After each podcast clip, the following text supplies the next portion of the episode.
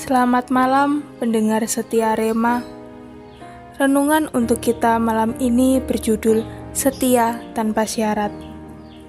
Bacaan kita diambil dari kitab Amsal 30 ayat 8 sampai 9. Beginilah firman Tuhan. Jauhkanlah daripadaku kecurangan dan kebohongan Jangan berikan kepadaku kemiskinan atau kekayaan. Biarkanlah aku menikmati makanan yang menjadi bagianku, supaya kalau aku kenyang, aku tidak menyangkalmu dan berkata, "Siapa Tuhan itu?" Atau, "Kalau aku miskin, aku mencuri dan mencemarkan nama Allahku."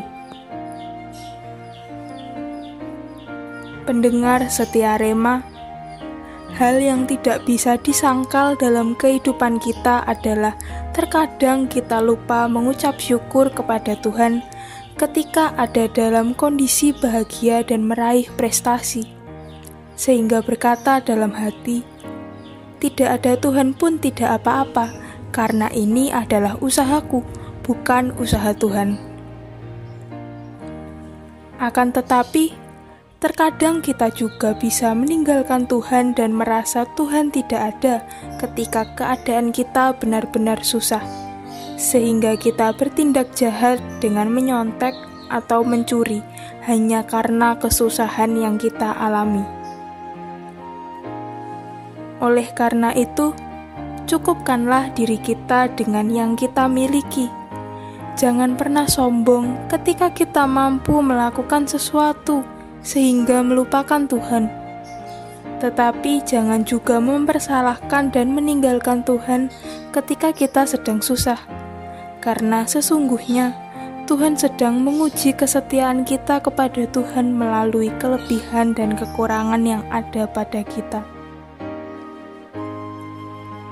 Tuhan tidak pernah salah menempatkan kita pada suatu keadaan, tapi kita yang melupakan Tuhan hanya karena keadaan.